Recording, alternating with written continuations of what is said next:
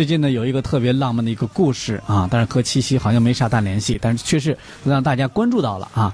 九零后的姑娘跨越千山万水求婚兵哥哥，说你没有时间来娶我，那就过我主动过去，我嫁给你啦。